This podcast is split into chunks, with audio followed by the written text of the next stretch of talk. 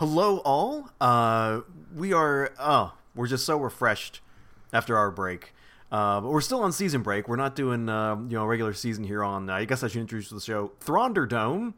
I am your host, Daniel Doughty. I am joined by the inestimable Reverend Ronnie Gardaki. And uh, hey, everybody, this is our first episode we've done since concluding the Thrawn trilogy. Uh, I know you're all very despondent out there. Uh, there's a there's a Timothy Zahn shaped hole in your hearts, but um, don't worry, we have just the doofus fan fiction ready to fill that hole. Um, for our first bonus uh, in between seasons here before we start season four, uh, we Ronnie and I are going to be discussing a uh, a work of media. I wasn't going to say I was going to say art, but I think it's more media. It's content. A work of content that is It's a new cinematic universe. it's a it's a bold new cinematic universe which has close ties, we'll say, to uh, Star Wars, and that is Rebel Moon, directed, uh, I think Uh, written and uh, directed. please, please, Daniel. The full title: Rebel Moon Part One: A Child of Fire. The PG-13 cut. Yeah, yeah, sorry. Rebel Moon dash Part One colon A Child of Fire PG thirteen cut. Uh, written and directed by uh, Zack Snyder, uh, the auteur filmmaker Zack Snyder. He's writing, he's producing. This is his his baby uh, that he's come up with, uh, and I say it's you know related to Star Wars content, and it's related in a number of ways. One is that it actually began life as a Star Wars pitch, right, Ronnie? Yes. Uh, it, according to IMDb trivia, it says Zack Snyder first conceived this as a Star Wars movie and pitched it to Lucasfilm shortly after it was bought by Disney in 2012, but it never got off the ground. So it's been simmering. This, this has been percolating for over a decade now uh, in in the mind of of Zack Snyder. Uh, it has been it's a it's a Netflix original. So Netflix dropped 160 million dollars on parts one and two. So I guess we'll say 80 million per part. Um, so you know, not And you know, boy, does it show up in the movie. you see every penny on that screen. but um, I, I bring that up just to kind of mention like the the scale of it all um, is it it, it it ends up being it feels very much like a scaled up fan fan film in every respect. Um, and it is the watching experience. Well i guess we'll we'll get into more details about it but i just want the listener to know that you know ronnie and i watched it together. We you know we had the phone call going while we were watching. And i think ronnie can attest that my the main emotions i felt throughout the entire two hours plus of part one of this uh, film dyad was just boredom and anger so that's going You to took the words right out of my mouth. I was literally thinking boredom and anger. boredom and anger. this this is what this the, the the emotional landscape this film cultivates is, in its viewer is one of boredom and anger, and that will kind of suffuse through our uh, our our review here. Our, our dis- more of a discussion than a review. Because I don't think we're we're not going to give it like a, a bag of popcorn rating at the end. Although I moat, I I, I moat. I, I mean, I think I think uh, Tim and Greg would sue us if we did that. they are notoriously litigious, especially Tim and his new kind of hard-edged, uh, uh, uh, conservative uh, podcast commentator uh, persona. But um, so I guess to kind of to give it to give you the listeners a bit of context aside from the kind of the behind the scenes about Zack Snyder and and all that. We all know Zack Snyder, of course, the director of such uh, hits as 300, Watchmen. Those are the only two Zack Snyder films I have seen. I, I, you I see remember the we- Owl movie. I, the Guardians of Ga'Hoole. I did not. No, sadly. Um, It might actually be his best movie. I would believe it. I would absolutely believe it after having watched this. Although And, I have uh, the I have the caveat that I actually am one of the few people who liked Batman v Superman. So that that's Oh, my yeah. scarlet letter. And hey, you know, uh, I'll I'll uh, I'll go out on a limb here and say that like I didn't hate his Watchmen movie. Uh, you know, I definitely hated it. I I watched it. I I'll, I'll say I haven't. I watched it the one time, and I didn't feel the same boredom and anger that I did watching this. So you know, Here's here's my Watchmen. Here's my quick Watchmen story. I saw it opening night in 2009, drunk off my ass, and the thing I recall most from it is one, I lost my my uh, my Montreal Expos cap, which still pisses me off, and two, I laughed uproariously at the idea of of Doctor Manhattan giving people ass cancer, and someone literally yelled out, "Hey, that's not cool! I have cancer."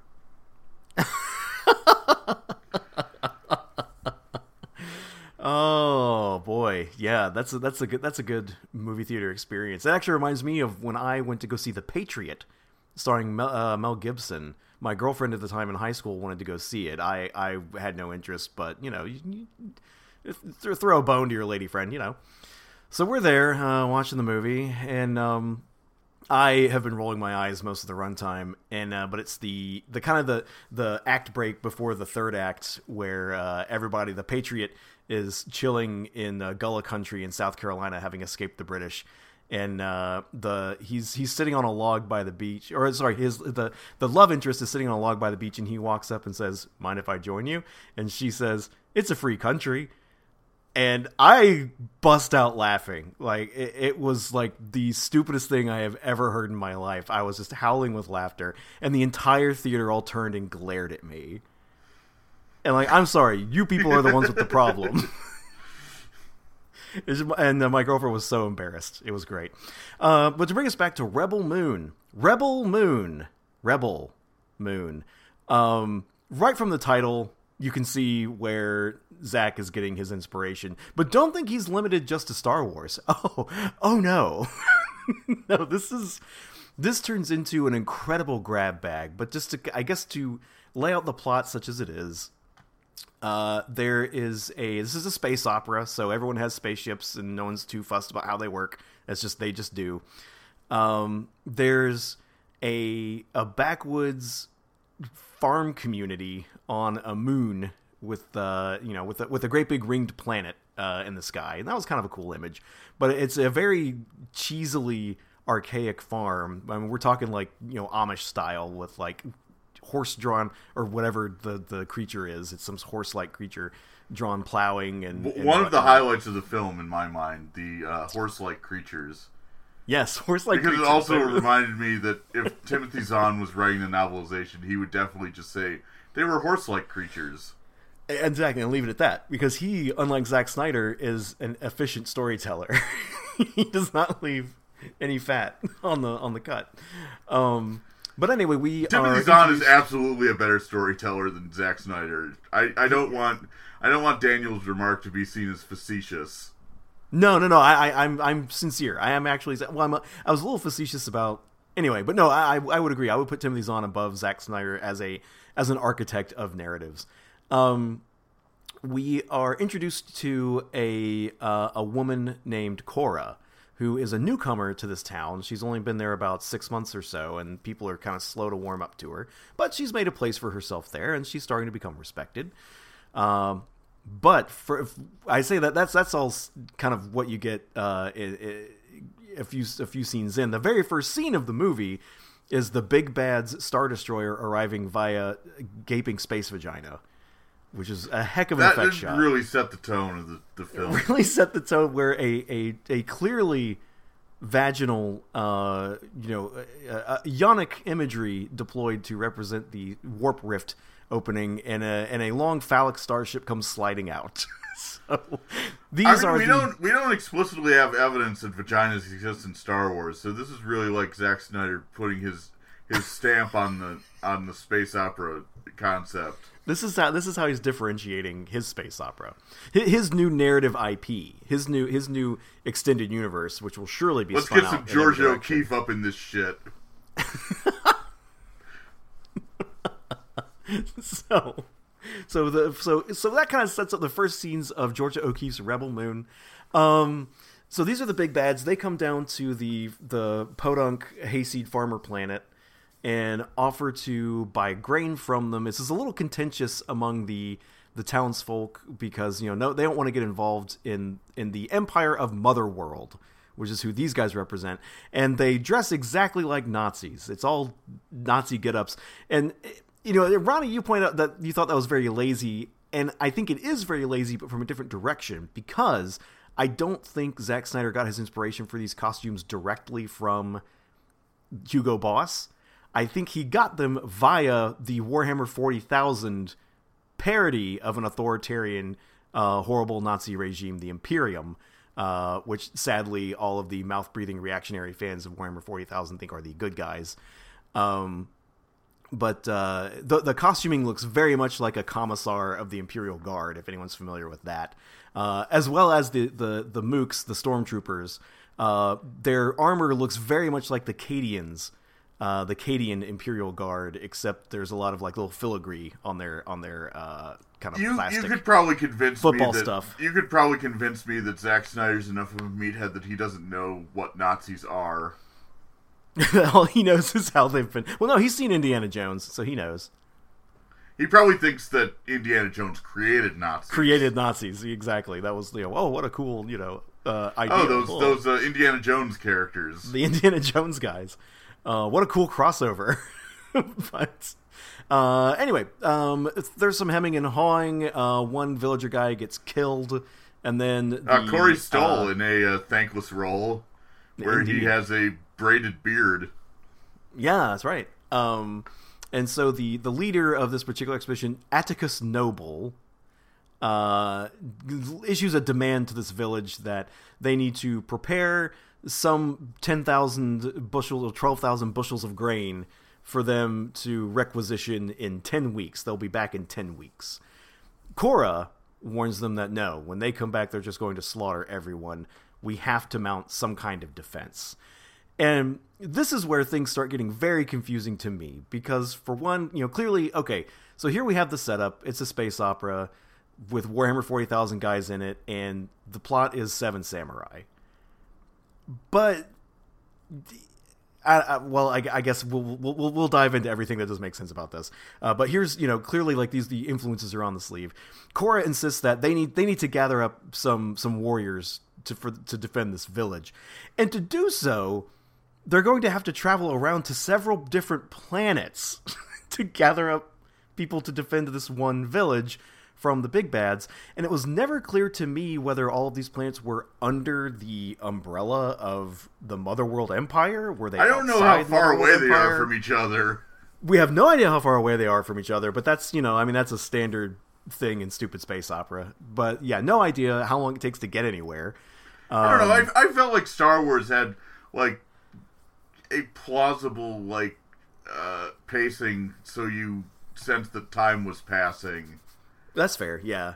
Yeah, yeah, yeah. You're right. In, in the original Star Wars, the fact that they have scenes of them kind of you know dicking around on the Millennium Falcon while they're heading toward their destination. Also, in the like- original Star Wars, they only go to like what two planets? two, yeah, they're they're only on two planets. Yeah. Um, They pick up Obi Death Star as a Wan and, and the droids and, and Han and Chewie all on Tatooine. That's right. Then they go to the Death Star, and then they go to Yavin. You're right. Two planets.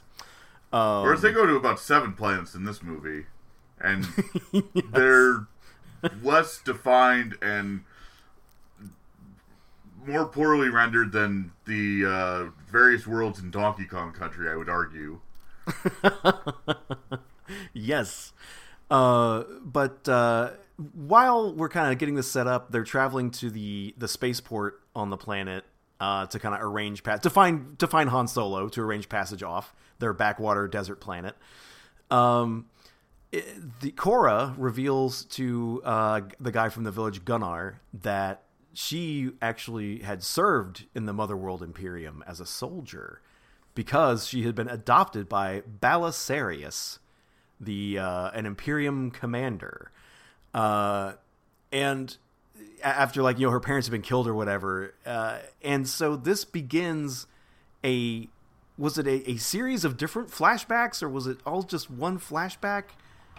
I don't know. This know. is all This- very convoluted. I mean, it's I'm sorry. it- it's what I like to call complicated without being complex. yes, that's exactly it. That's exactly it. Hence the boredom and anger. like it's it's complicated. Let, let, but let me no let me try to lend a hand in like uh, explaining a bit of this because Okay, basically please please do. Yeah. basically what happened is uh, apparently the galaxy or universe or whatever was uh, under the control of a monarchy, but everyone loved it. So much so that fucking Cary Elwes was the king.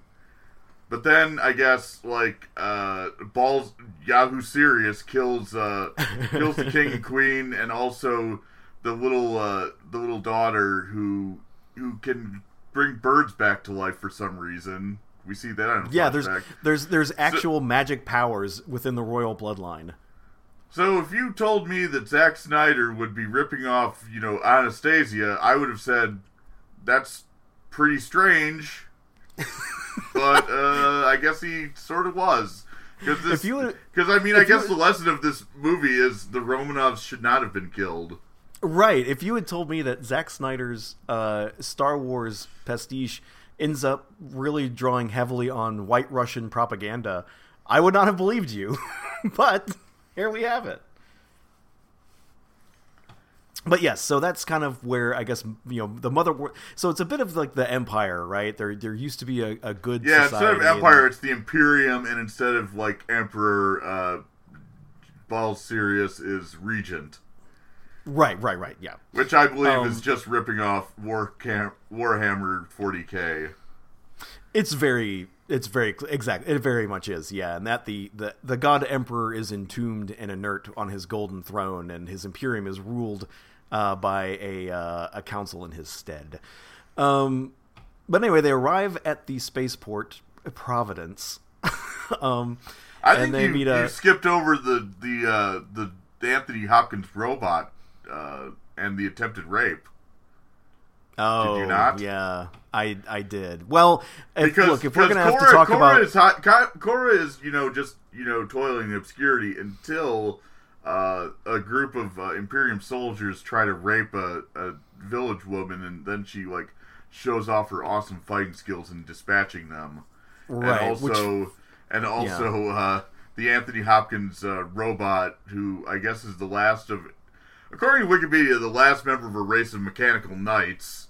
Um, yeah, yeah. he shoots a guy and and then just nopes out of the rest of the movie until the very end. And here's That's one of my forgot, here's one of my uh, one of my uh, IMDb trivia fun facts. Sir Ian McK- and you'll really like this. Sir Ian McKellen, Sir Patrick Stewart, Liam Neeson, Morgan Freeman, and Anthony Daniels were considered to play Jimmy the Robot until Sir Anthony Hopkins was chosen.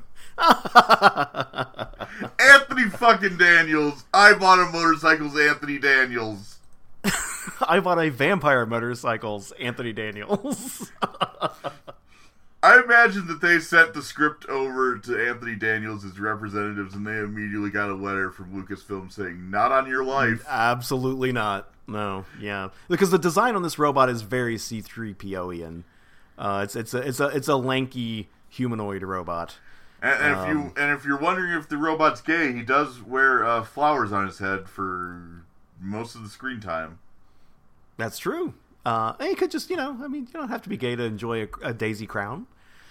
Um, Zack Snyder definitely thinks you have to be gay to enjoy Daisy Crown. Let's not let's not beat around the bush here. That's true. That's true. So, um, okay. With the, thank you. Yeah. So that that explains why Cora's on the run. That's why she has to. Yes, now des- now we desert. can get into the uh, gathering the team uh, segment of the movie, which is about eighty percent of the movie. Right. We're gathering the team. We're we're going to multiple planets to gather a team of a half dozen, you know, people to defend one village from the the military that rules the universe. So, all right. Um, You might say they were gathering seven samurai. one might be.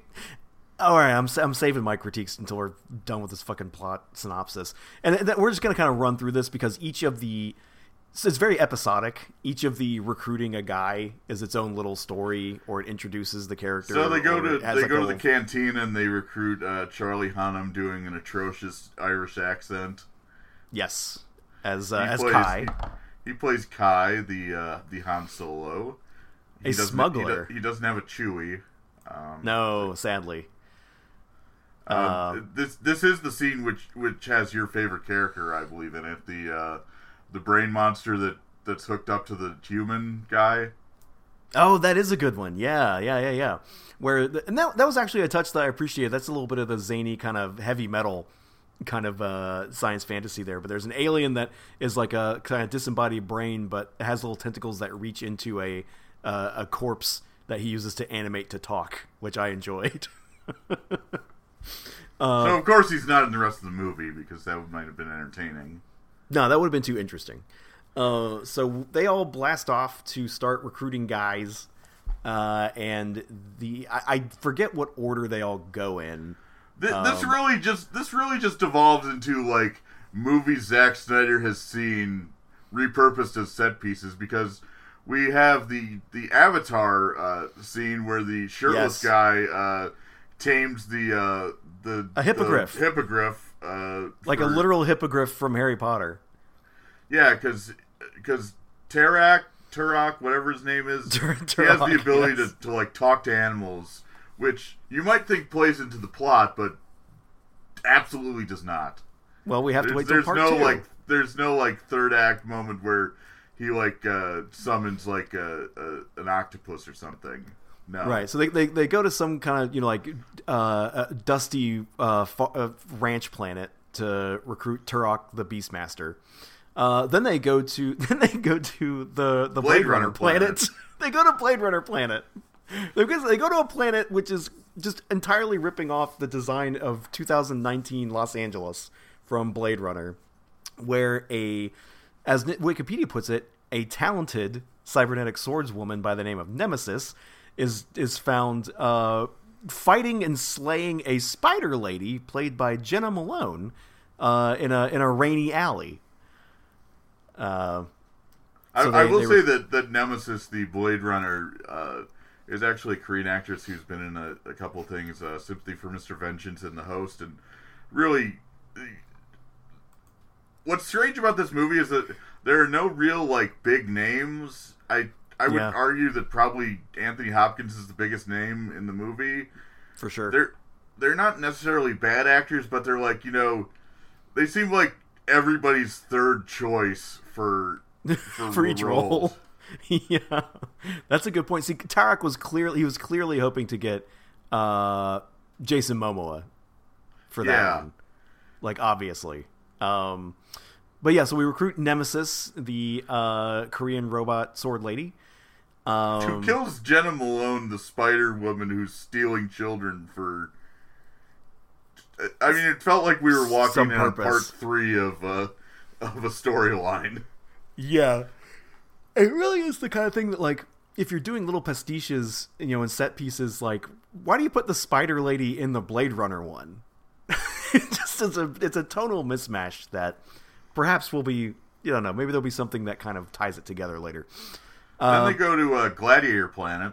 They go to Gladiator Planet where they find a uh, uh, homeless, a, a, homeless, homeless, drunk uh, Djimon Hounsou. That's right. He's a disgraced former general of the Imperium who uh, is eager to have you know he's he's happy to have his revenge on them. Now I'm, I'm sure you're wondering, you know, do these characters have like motivations or specific reasons for joining the fight? The answer is no, because there's virtually no character development in this movie. no, there, there, there really is not. Um, I mean, if we didn't have, we both have Wikipedia open. If we didn't have Wikipedia open, we wouldn't know any of these names of these characters. We would not have any, any, any uh, point of reference. Really, it's really like I, I'm reading these things and thinking, oh, so that's what, what that was supposed to be. Uh, for example, so Gunnar, the guy from the village, had previously dealt with some kind of like rebel group called the Blood Axes. That's another thing. Uh, that's the name of a, of a uh, tribe of orcs in Warhammer 40k. Um, but here so it's they, just a, a pair of a, a brother and sister's surname. Yes, it's just their surname. The the you know uh, what are what are their names? Devra and Darian Bloodaxe. Um, they go to a planet that's hosting them. So their rebellion is, I guess, like they're they have sanctuary on a planet ruled by King Levitica, who is uh, some kind of octopus man. Um, and so these aliens take them, and so evidently this kingdom, this planet, is not under the authority of Mother Mother World, but they're still completely vulnerable to them because as soon as uh, Cora and everybody leave with the blood axes, uh, the uh, no Atticus Noble's dreadnought, the King's Gaze, arrives at the planet and uh, kills King Levitica and destroys all of them. Uh, The Blood So- Axes have like an entire army, but like three of them decide to come with the the gang, the Magnificent Seven.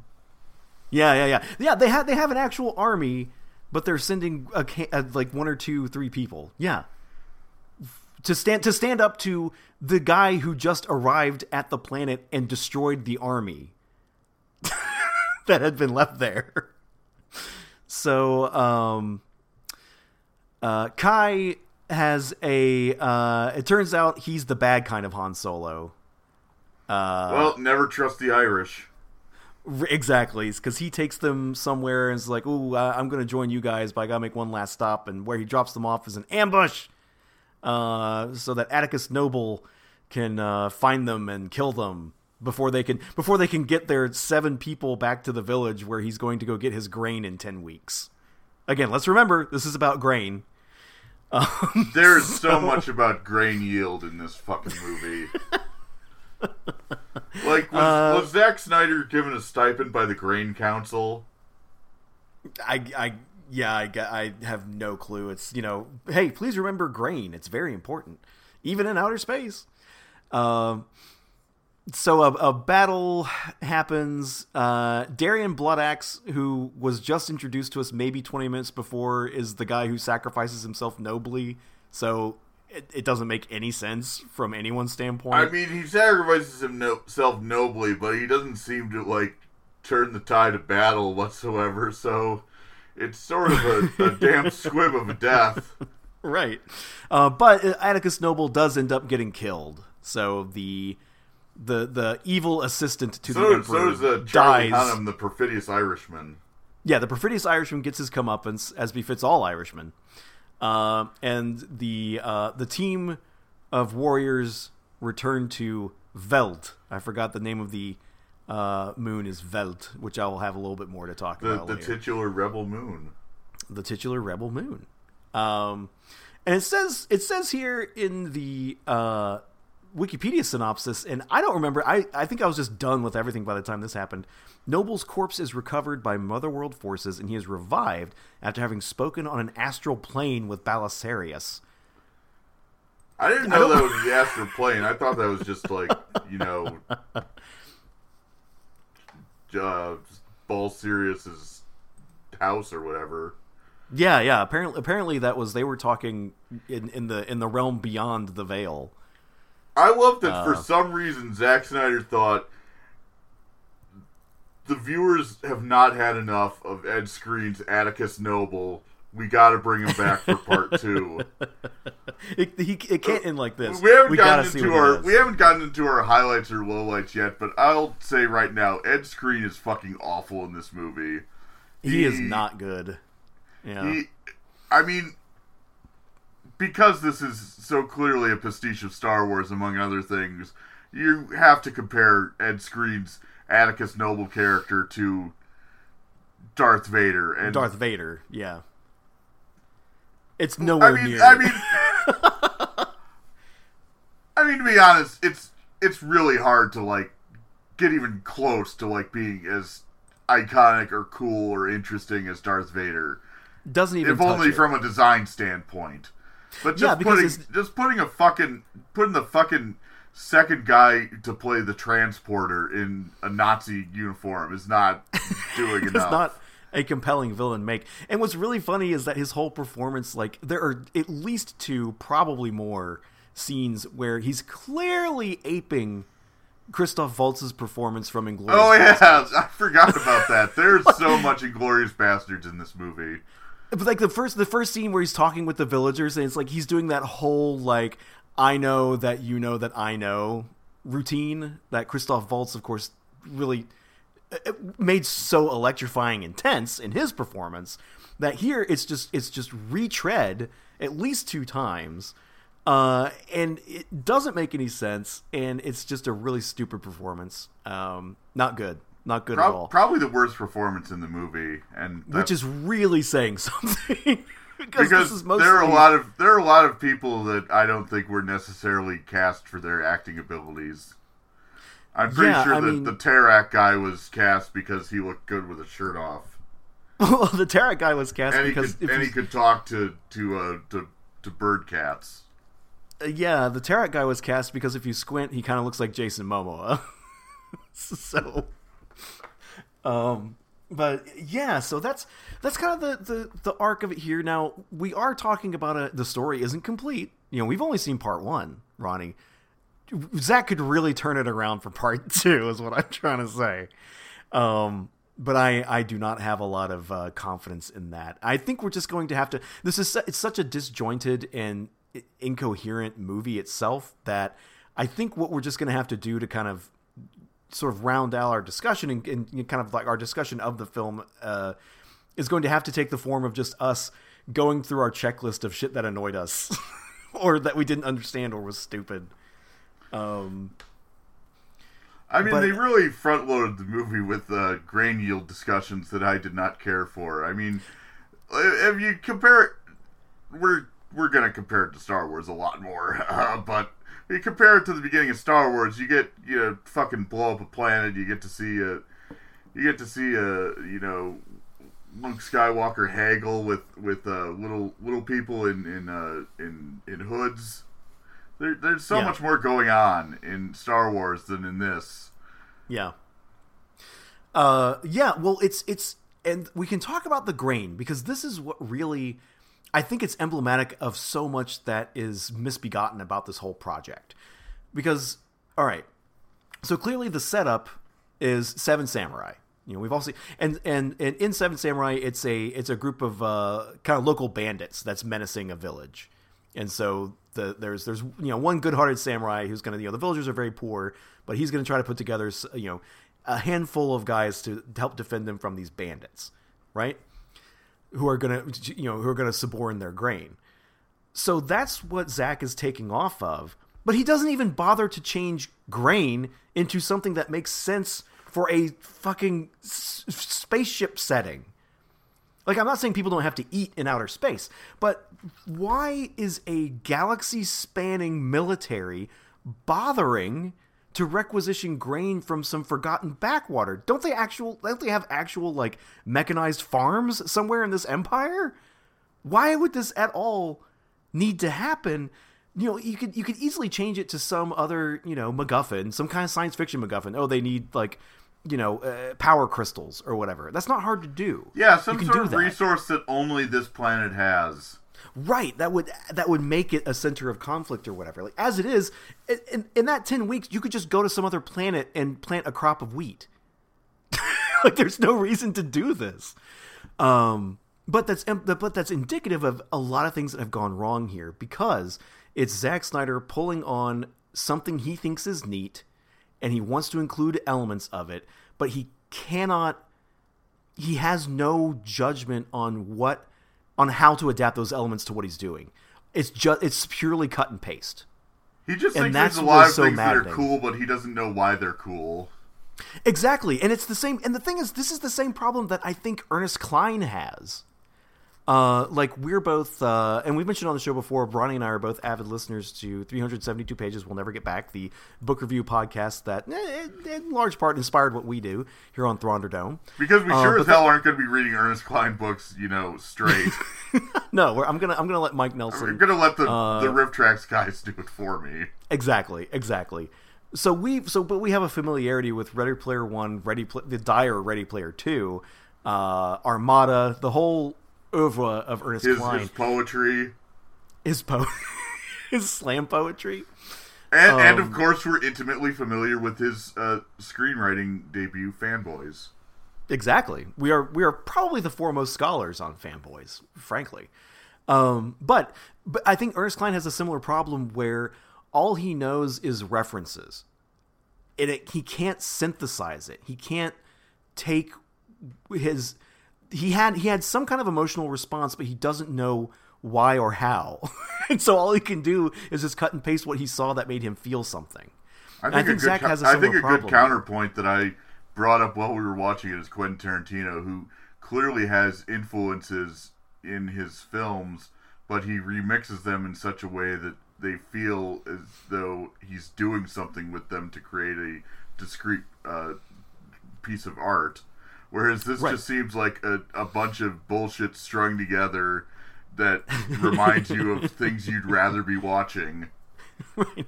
It's like if somebody it's like if somebody like made a uh they they um Dude, this is not that far removed from fucking Chris Chan creating Sonichu. Well, yeah. Well, I was gonna say it's like someone creating like a kind of like fan image, but just using like cut and pasted images, like not even like drawing it themselves. That's that's what it is. Instead of drawing a fan image for himself, Zack Snyder has cut and paste a bunch of stuff together. You can see the seams. You can see what doesn't jibe with each other. You can see what doesn't rhyme. It's really maddening. And I think another counterpoint, like I think Quentin, uh, Quentin Tarantino is, is a good one. And also, we're going to bring it back to Star Wars. George Lucas. Like yeah, George Lucas synthesized a bunch of influences to create something. that- Star Wars. Yeah. but that, that was that was you that was itself. Like he he watched, you know, he had he he he saw a few arty samurai movies that he really enjoyed. He had memories of the Flash Gordon serial. He probably like ended up getting reels of it to you know watch it again uh, because there are a few shots in Star Wars like A New Hope that are directly lifted from that uh, that serial. And I think in that context, it's more of a fun wink than you know because it's a shot. It's not like a type of character or a setting that is being lifted. but but he There's was able to digest doing it. an homage and doing original character do not steal. Exactly. There, I think there's a way, and everyone has influences, and that's part of what moves. What's interesting about a literary or an artistic tradition is that each you know person coming around is digesting and thinking on and chewing on what they've seen before, and then they add something of themselves to make something new. It's an iterative process, yeah. And but Zack just does not have the juice. He does not have the juice. If he would have picked any one of these science fiction properties that he's you know, Avatar, Blade Runner, Star Wars, Warhammer 40,000, if he had picked any one of them to focus on as, okay, I'm going to make my twist on this, it would have been so much more successful. Uh, because it wouldn't have been just such a glaring, like, cut and paste job. Um, because it doesn't make any sense. I don't know why any of these people would know where to find the other people.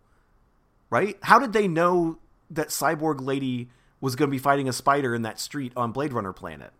I don't think that's ever explained. Maybe in the R-rated cut. I don't know. See, that's another thing. That's the that's really the elephant in the room, which is that this is clearly an incomplete film, which is like I understand why Zack Snyder's Justice League happened. He had to leave the production of Justice League because his Right. daughter committed suicide. You know, Right. that's understandably and tragic and I I can see why he would want to create his own cut of the movie after after Josh Joss Whedon uh, reshot a, a, a pretty big portion of it. But this like Netflix is clearly just banking on the annoying Snyder cut people for marketing purposes. Yeah, yeah. It, it's like there's no reason for there to be a Snyder cut because my man, every one of these is a Snyder cut. You're doing the cut. Yeah, it, it's not like so. It's not like Netflix locked him out of the fucking editing bay. this, this is a, this is a this is like I don't. This is like fucking Pokemon Red and Blue. It's clearly just an effort to to get get you to watch this fucking thing twice. Yeah, yeah. It, it's really it's it's nonsense. It's a nonsensical. It's and that's what I uh, another thing that's indicative of all this is like I don't I I would be very curious, and I, I guess I need to read up a little more. This is probably out there somewhere. As to Like the of like- reason that fucking Peter Jackson made extended editions of the Lord of the Rings movies is because he showed them fucking theatrically, and there were you know limits to what you could show theatrically before theaters get pissed off at how long your movie is. Whereas Exactly, on the home yeah. video market, you don't really have those limitations. This is straight to Netflix. There are no limitations. Yeah. You can make it as long as you fucking want. exactly. You can make it rated R. You can make it rated X. Who gives a shit? Exactly. It's Um, Netflix. It's Netflix. It's not TV. It's Netflix. Uh, That- that's fucking why you go to streaming in the first place because you are you don't have those restrictions. I mean, ideally, I, I, what the fuck are we doing? it- it's it's baffling, and it's really it's really it's baffling and also like lazy.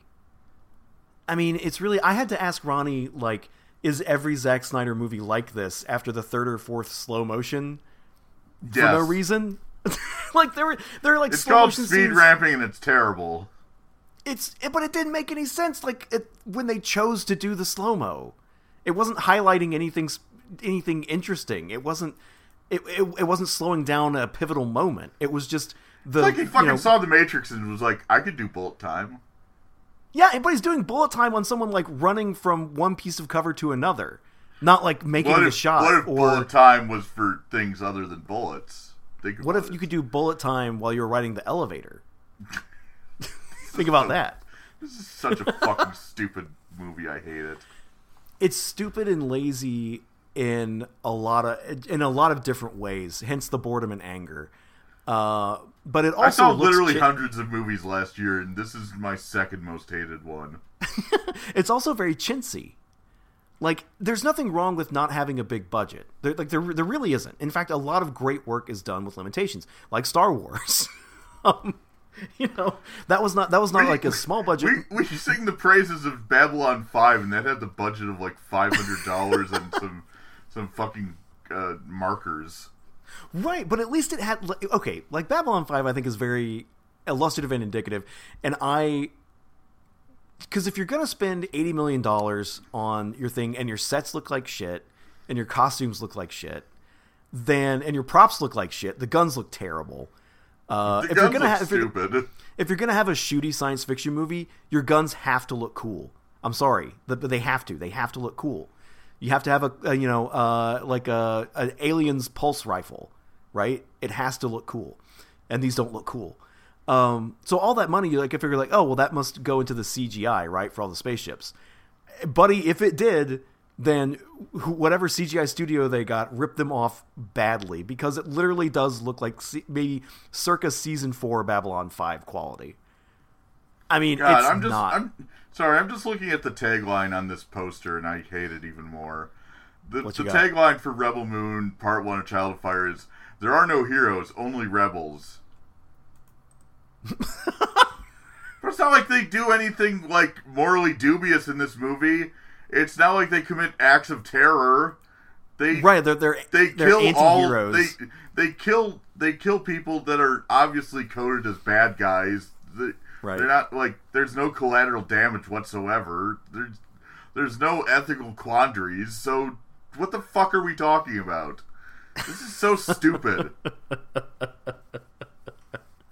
It's all misbegotten, top to bottom, and This makes It's me an- it's a- nostalgic for the fucking Disney Star Wars movies, and I hated those. Well, it honestly, it's make it, it's making me. My heart is going out to like the production design team on this, because like, I, I'm starting to understand like maybe why everything looks so crappy, and partly it's because like the you know set designers and production designers were having to create sets and costumes for five or six vastly different kinds of settings because Zack wants to go to the Blade Runner planet and to the Avatar planet and to the you know whatever and the Gungan planet, which is what I'm going to call King Levitica. That's clearly Gungans. Um, but so instead of being able to focus on bringing a particular setting to life, instead there's this scattershot, I guess, uh, attention paid to everything, which the it's the quality is going to suffer. Like the, you just can't do good work that way. You're not going to be able to do good work. Uh, and it's all and all of this all of this movie's problems are at the conceptual level. Like it's that's what's really nuts to me. Like it's not even a matter of like, well, they got screwed by the studio or the script was bad or you know the the they ended up having to cheap out, so that's why I don't get blah blah blah blah blah. This there's no way this would have worked in any. I, I don't think there's I don't think there's a way you could make this work, Ronnie. I, I don't know. What do you think? Maybe the R-rated cut solves all of the problems. no, no, I'm kidding. No, this is this this is this is a movie where you have to go back to the drawing board and like re-examine all of your premises before you start it again. And it makes me wonder, like, what? So it was it was literally about not they they started pre-production in 2001, where they started doing casting. Uh, sorry, oh no, I'm sorry. Uh, 2019 is when they start pre-production. Um, that would have been pretty wild if they started in 2001. Not 2001. I'm sorry, 2021 uh, is what I meant to say. But they start pre-production like 2019 or 2020, right? Um, oh, it, it says here. i'm Sorry, on Wikipedia. So Snyder planned it to be a TV show. Uh, now that makes more game. sense. this is so. Take it as a sign, man. Take it as a sign that it's not going to be a Star Wars movie. If your fucking it's not going to be a TV can show. Be, can be a movie and a video game and a TV show, like you, you, clearly problems with your concept. Yeah. It, oh yeah. Because those Big are time. all wildly different mediums. Yeah. Um. No, apparently. Oh, I'm sorry. Yeah, apparently to the uh, in the production development section of uh, Wikipedia, it says here the the initial kernel of this uh, project was started in 1997. Sure. he probably just saw the fucking uh, uh, the the re-release of the original Star Wars in '97 and was like, I could do that. You're right, but this is apparently the uh, Zack Snyder and his longtime writing partner, um, uh, Kurt Johnstad have said that like this had its genesis in the late '90s, which is just fucking insane. So, so it began in the late '90s, languished for 13 years until they reworked it as a as a Star Wars pitch, which was rejected, and then languished for another 10 years. Sometimes it's all right to just give up on a project. I realized something. Rebel Moon is Zack Snyder's equivalent to Elon Musk trying to make X.com happen. He's he similarly was in, in 1999. He had the domain X.com was trying to make it take off. Uh, so the same span of time has seen uh, these men finally get their bite at the apple. You know, Musk has Twitter and he renamed it. Zack uh, has the the the wherewithal, the the weight around Hollywood to have his stupid Star Wars pastiche made. Huh. wow. Well, that I, I, think we've kind of. It feels like we've been talking in broad strokes, but we've also gone on pretty long. So I think that's a good place to kind of wrap it up. Um, I think so we should we, do our highlights and lowlights. We'll do some highlights and lowlights. I think that's that's a good that's a good uh, that's a good thing. How about? Um, I think my I highlight know, was my highlight was yeah. when Ed Skrein got uh, punched in the balls. That was pretty funny. that was they did have a groin shot. Uh, that's pretty good. Um, okay, yeah, I'll go. Uh, one of uh, I think one of my highlights. Um, I really did like the design on the the robot knight. I thought it was kind of cool because it was a it's a C three PO looking type guy, but um, I liked the way the Is head was. C-3PO type looking guy like a anti-gay euphemism? no, not not at all. You know all. all those C-3PO looking guys down in the Castro district. but anyway, but the robot carapace had a lot of uh, filigree and elaborate design on it, like a uh, like a Renaissance suit of armor, and I thought that was that looked pretty cool. That was uh, that that I, I liked that look. I like that element of design. Um, I also uh, Cora, our our our main kick-ass woman played by uh, French Algerian actress Sofia Boutella. Uh, I was shocked when Ronnie informed me that she is uh, actually one year older than me because uh, she looks and great. She looks and so I, much better than you would. She looks. as, as, I as I said, if you told aliens that Sofia Boutella and Daniel Dottie were the same species, they would not believe you. they wouldn't. They, they would, would think, okay, this is some sort of like you know human goddess and a a dwarf halfling leprechaun creature. which which lurks around the edges of their society, darting, fl- flitting from Fed rock to rock, Fed by fed in fish heads. just out of sight. yes, because I because I think I made some comment about like. uh you know, Sofia Boutella, like, uh, you know, mentioned like, oh, you know, she's like, you know, a, a, a teen girl kicking ass. Uh, sounds like Joss Whedon.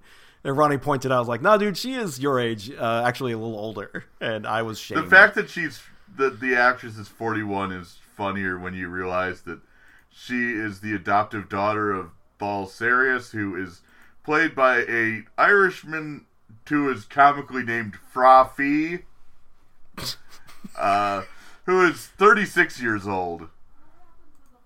Yeah, yeah, uh, yeah. Fra Fee. It really does sound like that's the the the, the king of a fairy. who's his brother? Fo under the ground. folks. I guess. I guess so. Apparently, his real first name is Francis, but he goes by Fra. I've never. Maybe that's an Irish thing. I don't know. Is it an Irish thing to make your name dumber? Um, maybe. But I'm gonna say no. I don't. I don't know a lot. Of, I don't know a lot about the culture of the home country, man. I am. Uh, I am. I am. I am a full-on corn-fed American hog, who who happens to You, be you derived need to from. go on a pilgrimage to get in touch with your your roots. Well, my uncle Merritt did that. Uh, he actually, I, I know the village to go to. It's called Ballymote, and it's in County Mayo. So uh, one of these days, I'm gonna go, uh, but uh, but not now, and not because of Rebel Moon. Um, Yeah, because you're spending about- all your money on your fucking light up keyboard. my gamer keyboard is so good. Oh man, I'm gonna order a new Yeah, yeah. too. Daniel got a fucking gamer keyboard over the holidays, and I hate it. It isn't even that I got it. It's like, well, no, I, I did get it. Um, I used a, a gift card to actually procure it, uh, and it was marked down heavily. So it's been very funny to me to send pictures of Ronnie of my sweet new keyboard.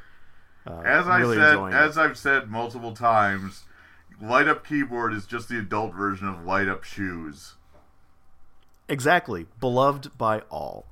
Uh, but let's move on to Annoying lowlights. peacocking. Let's move on to lowlights. What what would you, if it's possible, could you pick a, a, a singular lowlight to discuss? Well, I already mentioned that I thought Ed Skrein was uh, gave a terrible performance, which I, Yeah. upon reading Wikipedia, I noticed that he was actually a replacement for another actor who had to bow out due to scheduling conflicts. Oh, um, Rupert Friend, who was uh, the second hitman in the uh, the terrible Hitman movie. Uh, So we have Hitman, the- we have the- 47. Yeah, so we have the uh, the second uh, transporter, and then the second uh, hitman were vying for the role. That's pretty good. Yeah, um, if you look at what Rupert Friend is doing around this time, uh, he was in uh, Asteroid City by Wes Anderson, and I like to think that he had the choices between uh, Zack Snyder's Star Wars and Wes Anderson's Asteroid City, and he made the correct choice. Um, but He anyway, surely, uh, surely uh, let's see lowlights. Um, I would say the overall use of the threat of sexual violence was uh, disquieting. Yeah, And Yeah. I, think I- I mean, it was unnecessary. and the fact multiple, that it's PG, multiple and the fact that this is the PG-13 version suggests to me that the R-rated version is going to be even more egregious in its use of sexual violence or the threat thereof. yeah, yeah. It's it's Because, like, we already know the Imperium is bad. We don't need to see a bunch of Imperium soldiers try to rape a, a townswoman in order to establish that they're the baddies. Yeah. You know, you, you didn't see the fucking stormtroopers like uh, like uh, like ripping the, the the legs off of spiders in their free time to show that they were evil. You know, yes. there's a time and place for everything, and I don't think that rape should belong in your PG-13 space opera. I I I completely agree.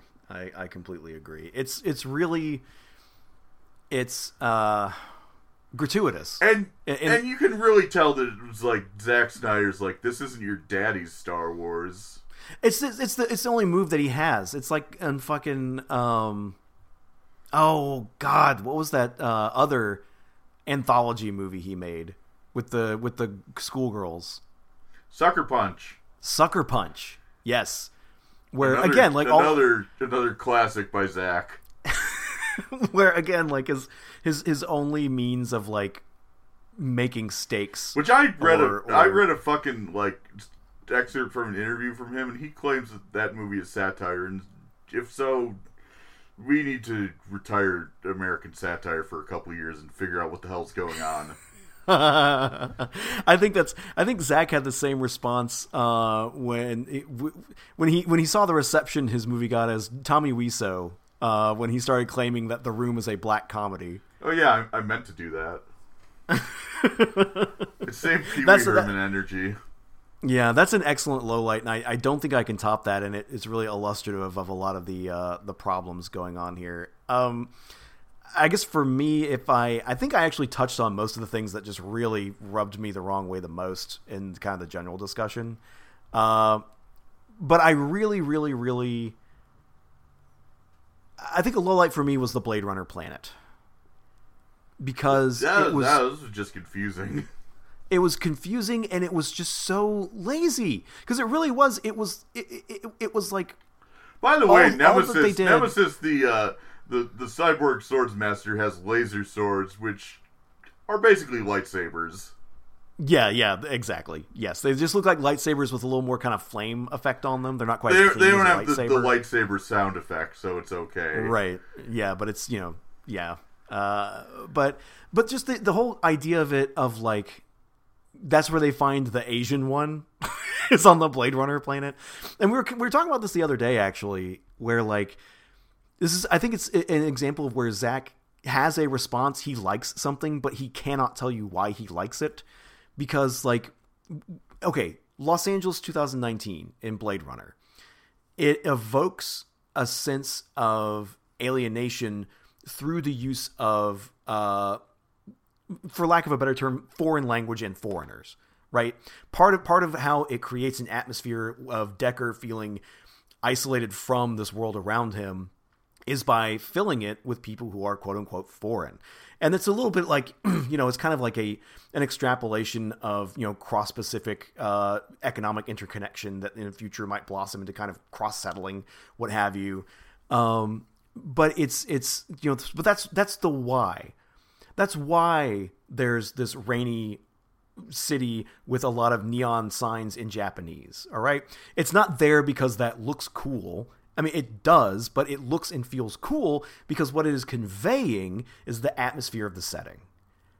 Zack doesn't understand that. All he knows how to do is just ape it as closely as he can with his crappy streaming TV show. Speaking of which, uh, correct me if I'm wrong, but aren't there like a character or characters that look basically like Furiosa from Fury Road? Yeah, yeah, multiple, uh, including well, hey, one of those is non-binary. Yeah, the non-binary character named after right-wing screenwriter John Milius. John Milius. So you don't even know what the fuck that is commentary no on. clue. No clue what he's trying to say there. But yeah, that, that's a, a Also, it's the best kind of non-binary representation by which you can only know that it's non-binary representation if you read the Wikipedia page. Right, exactly. Because at no point, like the the uh, the, so the the the actor they cast is non-binary. Um, so uh, they use they them pronouns, and that's that's cool. Like if you have a character and you're casting a non-binary person, a non-binary actor, that's great. Uh, but it didn't have any bearing on anything, and no one in the movie addresses this character as they or them. Like it, it, it literally does not come up. It has no bearing on anything. So it's the same kind of bullshit, like uh, you know, first gay character in Disney bullshit that we've been dealing with the last like five years. It reminds me of when I went to see uh, fucking Elemental really high on edibles, and apparently there was a non-binary water character, and it's like, sure. Why not? I, I had to read a fucking news article about that to find that out. I didn't learn that from you know watching the film, but I, I guess you know there's different ways of of uh, expressing representation, and sometimes you have to read the fucking instruction manual to find out. right, and it just feel it just feels like such a uh, it's an insult to that actor, and I think it's it's it's such an insulting sop to non-binary people. And part of it is like on the one hand, yeah, it's I guess it's indicative of some kind of like progress toward acceptance and understanding that anyone felt the need to talk about this and say that's what they're doing in the movie. But it's also so perfunctory that it just comes off as very insulting. But I'm I'm not a non-binary person. I it may hit different, but it, it feels very thin. One thing I liked uh, about uh, about the movie is that uh, they saddle the Asian character with a sense of honor which has never been in a movie before. I don't think. Um, but wait a minute, I thought these guys weren't heroes, only rebels. Well, uh, Nemesis has this whole long thing about how you know revenge is wrong, but then they immediately uh, recruit uh, Djimon Hounsou on the uh, the the uh, offer of getting revenge gladi- against the Imperium. Right, right. So it's like you know, choose your own motivation. Yeah, none, none of the characters have a motivation in common. Wait for, again, wait for the sure. fucking downloadable content to get the characters' motivations. At least with Djimon Hounsou's character, like I get that he wants to go kick Imperial ass. This is his chance to do that. Also, it's kind of like, well, would you rather be a homeless beggar on the street, or would you rather suit up on a spaceship and go kick some ass? Yeah, I mean, it's not really but, a hard choice in my mind but like the the the cyborg swordmaster, the uh, the Jason Momoa animal whisperer, uh, I don't know what I don't know what why they're throwing in. Is it just for something to do? Who knows? Maybe they'll have a a, a flashback that'll explain it. But I think this is where we need to kind of put it into this, Ronnie. I, I, I honestly can't feel like I can talk about this bullshit any longer. Um, uh, just uh, just tune in like uh, four months from now when we'll do the uh, director's cut of this podcast. It's going to be uh. twice as long and and uh, filled with with more uh, with more references to sexual violence. Exactly, it's going to be much more graphic, uh, and, you, and you all will enjoy. Um, but we, but we speak- will we will definitely uh, be covering uh, the Scargiver Part Two. That's uh, premiering April nineteenth. Uh, uh, all right, I guess we will. On, but on before Hitler, then, Hitler's birthday eve. On before that, though, um, we'll have another. We have another bonus episode coming up where uh, we're actually going to be having on friend of the show uh, and the host of uh, the tremendous podcast Bad Time Radio, which both me and Ronnie have guested on uh, multiple times before. I would urge you to check it out. Lawrence is going to be joining us to discuss since we since we uh, we we covered you know the, the, the main influences on what Zack's doing here are Star Wars and Warhammer 40,000. So we figured me and Lawrence are both uh, 40k guys. We thought it was time that we educated Ronnie on the glories of uh, Warhammer 40,000 tie-in fiction. So we're going to be covering a Warhammer. Yeah, we kind of downplayed it, but the the main references in it for War, Warhammer in this movie is stupid Latin names. Yeah, they have a bunch of stupid Latin names too. Yeah, just like Warhammer. Um, but we have we have a good one lined up for you, Ronnie. It's written by uh, Adrian uh, Tchaikovsky, who is a real deal science fiction author. Like he has actual real books that have come out. He's won awards, uh, just like Timothy Zahn. So we'll see. I mean, uh, sci-fi author awards. I mean, you know, kind of the Grammys of awards. Don't don't get on. Don't do this to me. Don't you dare. And in our other bonus episode, uh, I'm going to make Daniel watch my most hated movie of 2023. Oh, that's right. Yeah, Mutant Mayhem. The uh, the new. This ain't your daddy's Ninja Turtles. This so. is unrelenting monstrosity of garbage. but you can look forward to that unrelenting monstrosity of garbage as because our, uh, surely I haven't because surely I haven't talked enough about it on my other podcast. I need you need another, another outlet. I need another ninety minutes of, of, of, venting my spleen. You need to exercise these demons, my man. Uh, and this will be the forum for you to do that. But in the meantime, thank you for listening. Uh, thank you for tuning in to Dome. Of course, we uh, we love all our listeners, which is why we try to keep putting out at least a little bit of trickle of content uh, in between our kind of major undertakings. Um, be on the lookout for more uh, more bonus stuff coming up, and then uh, we'll we'll start working on planning on when to announce season four of Thrawnderdome. But in the meantime, good night, all. Good night.